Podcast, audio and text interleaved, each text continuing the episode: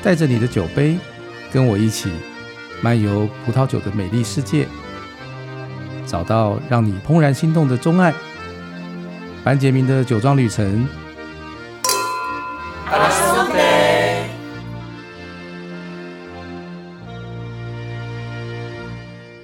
Bonjour，欢迎来到班杰明的酒庄旅程。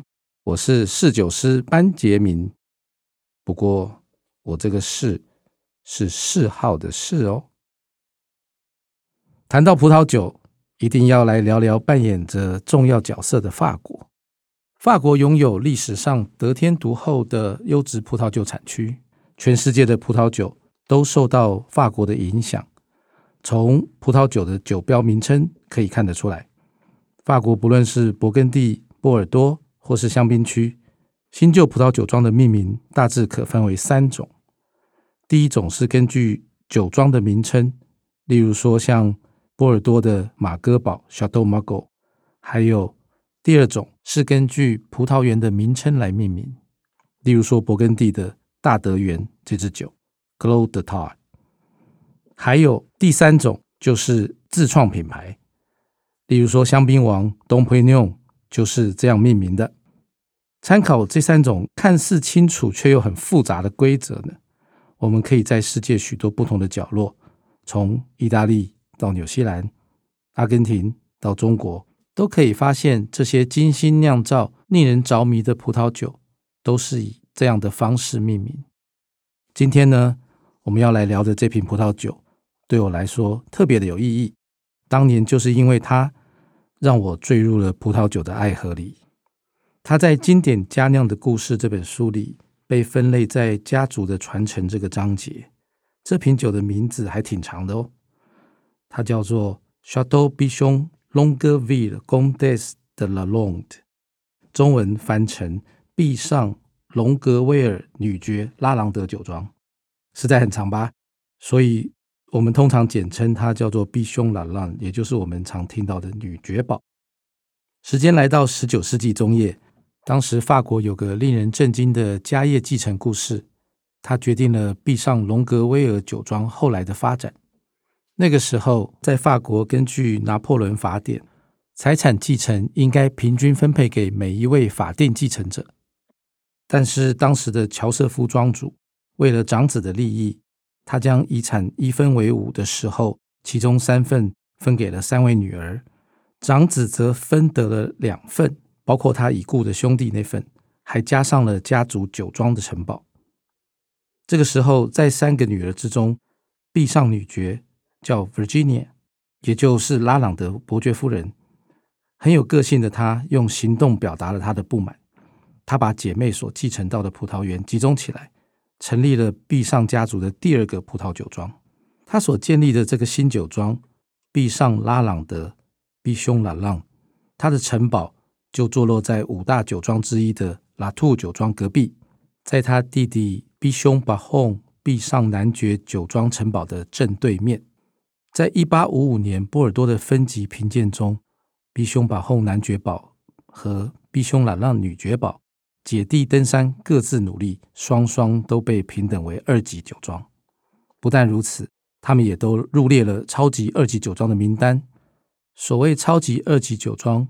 总共有十支酒，其中包括女爵堡、男爵堡，还有拉米兄、欧布永、拉斯卡斯、邦德甘内等，被业界称为超级二级酒庄。后来又经过了大约一个世纪之后，家族的另一位女性成员梅艾莉恩伦格赛宁，我们叫她梅夫人吧。她在一九七八年继承了拉朗德酒庄。承接了拉朗德伯爵夫人的事业，在当时，梅夫人接下了家族葡萄酒庄的经营，其实是一个非常沉重的包袱，因为在一九七八年是第二次全球石油危机，当时在波尔多许多酒庄都经营不太下去。梅夫人形容她当初接收酒庄这个家业的时候，就像是抽签时抽到了下下签。她在波尔多葡萄酒产业充满危机的时刻。接下管理毕尚拉朗酒庄，一肩扛起振兴酒庄的重担，并且为此贡献了他的人生。拉朗德酒庄在梅夫人管理的二十八年期间，成了国际知名的酒庄。梅夫人跑遍了全世界，也成为波尔多的第一位葡萄酒大使。直到二零零六年，梅夫人八十一岁的那年，家族后代没有人有意愿继承经营，酒庄就卖给了香槟酒 louis holiday 家族。这个家族就是 Cristal 水晶香槟的拥有者。家族遗产的继承和转让，就像这样持续的影响着葡萄酒庄的经营和发展。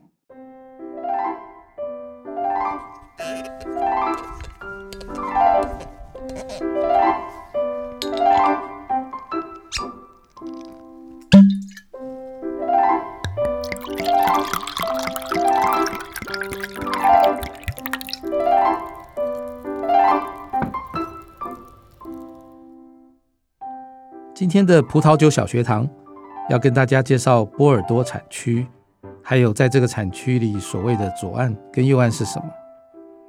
波尔多，大家这个耳熟能详的法国葡萄酒产区，它有两个基本特色：第一个是分级制度，第二是混酿葡萄。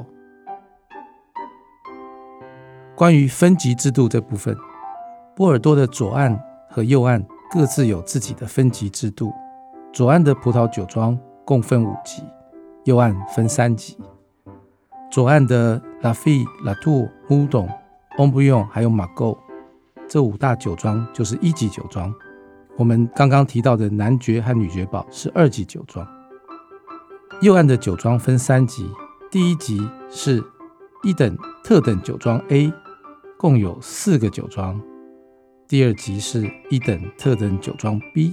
共有十四个酒庄，第三级是特等酒庄，总共有六十四家。这个分级制度每十年重新评鉴一次，最近一次的评鉴是在二零一二年。波尔多的第二个特色，混酿葡萄。波尔多地区生产的葡萄酒是用多种葡萄品种混酿而成，每年使用的葡萄比例也会根据当年采收的葡萄好坏有所调整。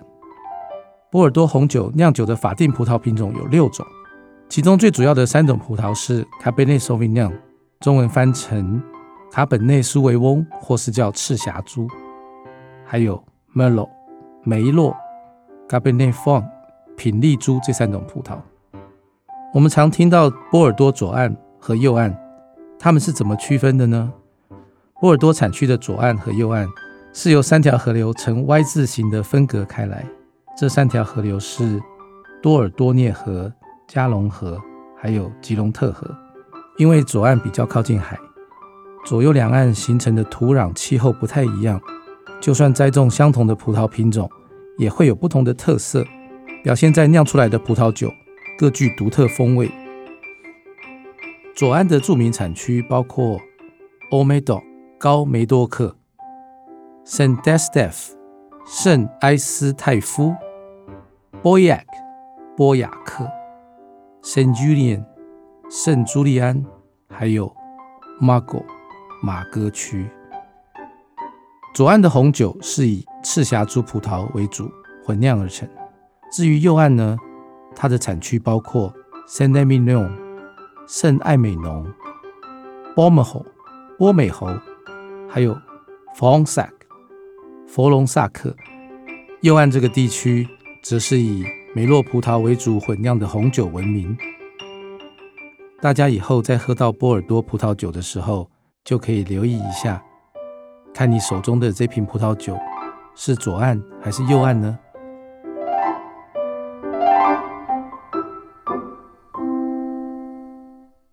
我在十几年前，二零一零年八月拜访了波尔多的时候。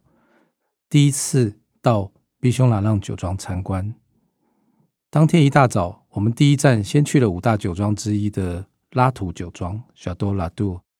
关于拉图酒庄有趣的故事，在我们之后的节目会跟大家介绍。值得一提的是，参观拉图酒庄的过程中，我们同行的友人想要尝尝树头鲜葡萄，询问之下被酒庄的人拒绝了。后来我们来到了女爵堡拉朗德酒庄。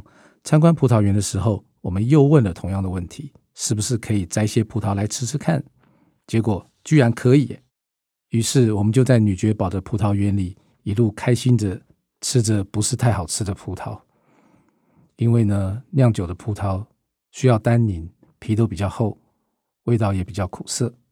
我们吃着吃着的时候，酒庄的经理走到我身边，轻声地说：“你们刚才吃的是拉图酒庄的葡萄。”原来，因为两家的葡萄园是相邻的，没有明显的界限。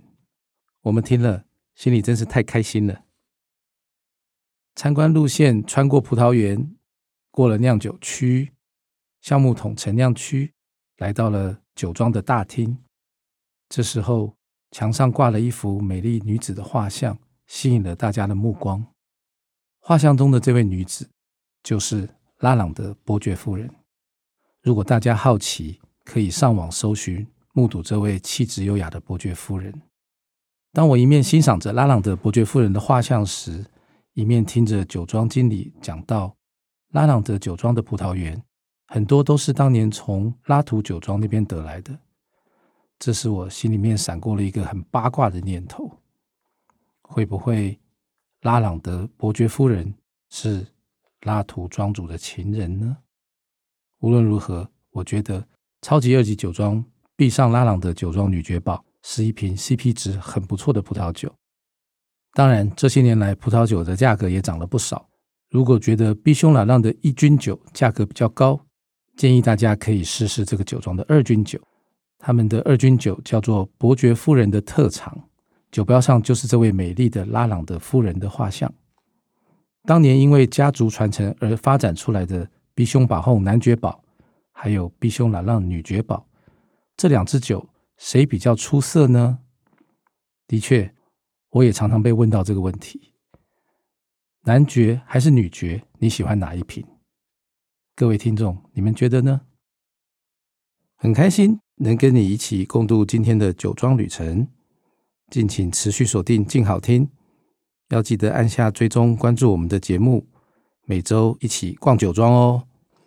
班杰明的酒庄旅程，我们下次见，阿比安多。想听爱听，就在静好听。